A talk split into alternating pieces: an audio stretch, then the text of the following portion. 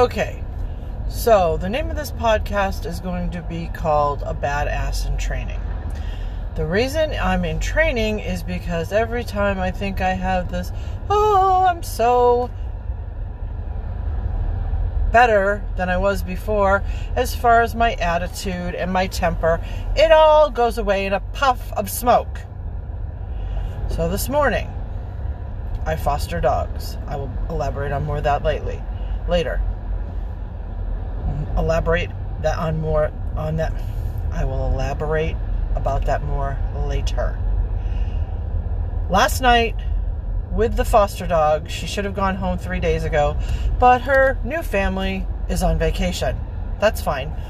But it was not fine at 1 a.m., at 3 a.m., at 6 a.m.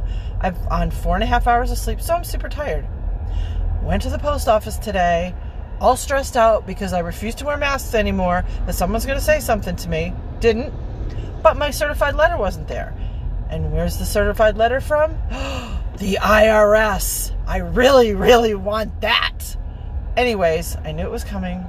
So, of course, it's not there. The mailman still has it, even though he left me a notice to go pick it up at the post office. Okay, so then I run home and I leave the little note that says it's okay to leave my letter that says I owe the IRS thousands of dollars Anyways, so then I get back in my car, and again, I'm trying to be a good person, and I'm trying to go to the gym, and I'm trying to get healthier.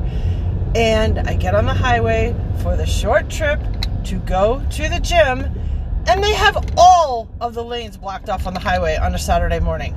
And I am in bumper to bumper traffic on 10 o'clock on a Saturday morning. So, back to the training because apparently I still have a teeny weeny problem with my temper.